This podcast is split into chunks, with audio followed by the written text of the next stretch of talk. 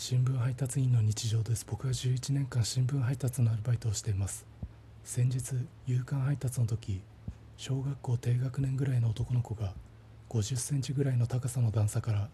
ぴょんと降りてすぐ登りぴょんと降りてすぐ登りを繰り返していました。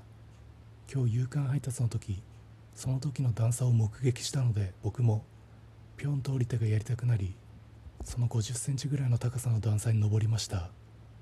実際に立ってみるとえ？と高さにひるみもしここでぴょんと飛んだらもう二度とこの場所へ帰ってこれないような気がしました。あの小学生よくここからぴょんと飛べたなと思い僕はゆっくり降りました。